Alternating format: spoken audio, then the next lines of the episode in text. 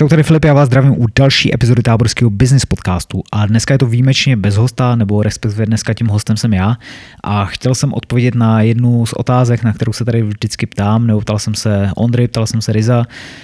a to je otázka, proč podnikáš, nebo jakoby proč vůbec uh, tenhle ten podnikatelský svět, proč se do toho pouštět, nebo pro lidi právě, který, který jsou ještě zaměstnaní nebo chtěli by začít podnikat, tak aby si jakoby pověděli určitě takový ty hlavní hlavní důvody, aby se jim vykrystalizovali a věděli, proč jim to jakoby dává větší smysl, než třeba být zaměstnaný. Pro mě osobně ta eh, cesta toho zaměstnaneckého života trvala nějaký tři roky, když to jakoby vezmu, vezmu od školy, tak jsem vystřídal vlastně za, za tu dobu asi 12-13 zaměstnání, ať už eh, jsem dělal na zahradě v Baumaxu, nebo jsem prodával auta, prodával jsem koberce, nebo pojišťovně jsem dělal, nebo v call centru, ve fabrice, prostě těch prací bylo docela dost a i v takovém jakoby časovém rozmezí od nějakých třech dnů, kdy ta práce prostě byla opravdu strašná, že jsem tam nevydržel až po půl roku. To jsem vlastně dělal eh, v autosalonu, kde jsem prodával auto, tam jsem vydržel nějak tak asi nejdíl.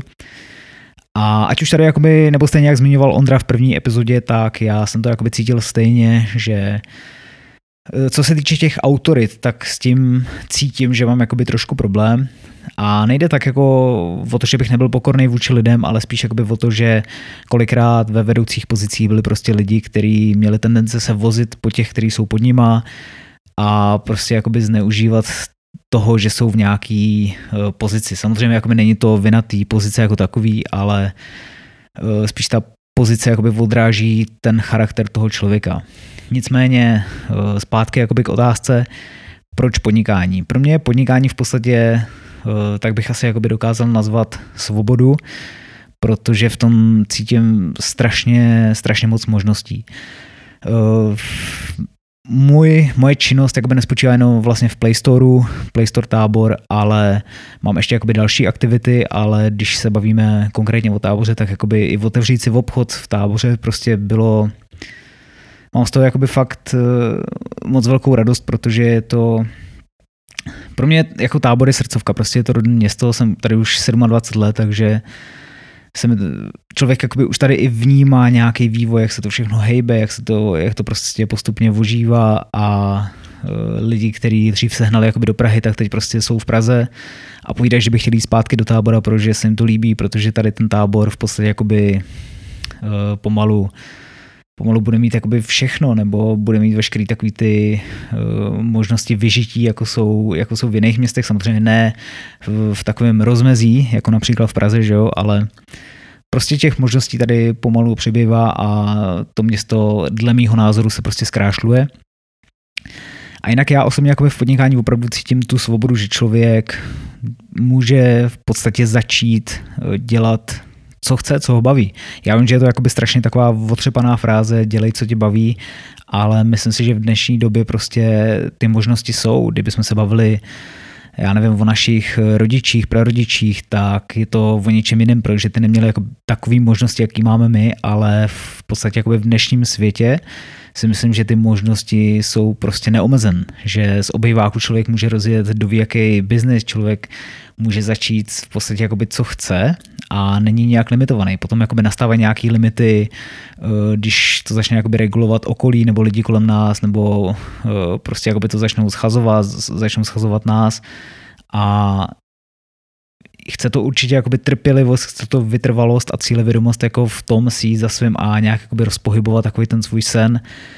a uvést ho v podstatě v realitu. Takže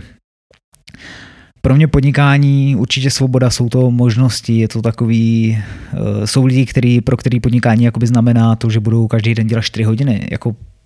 to si myslím, že je taky super, že si každý jakoby může v podstatě jakoby nastavit ten svůj režim, jak, uh, jak mu vyhovuje. Pro někoho to zase znamená, že může dělat od ráno, ráno od 6 hodin do 10 večer a taky v tom může být spokojený. Samozřejmě zase oproti tomu zaměstnaneckému životu mi dává smysl to, že chci víc, chci, chci si víc vydělat, tak prostě budu víc dělat. V práci nebo v zaměstnání to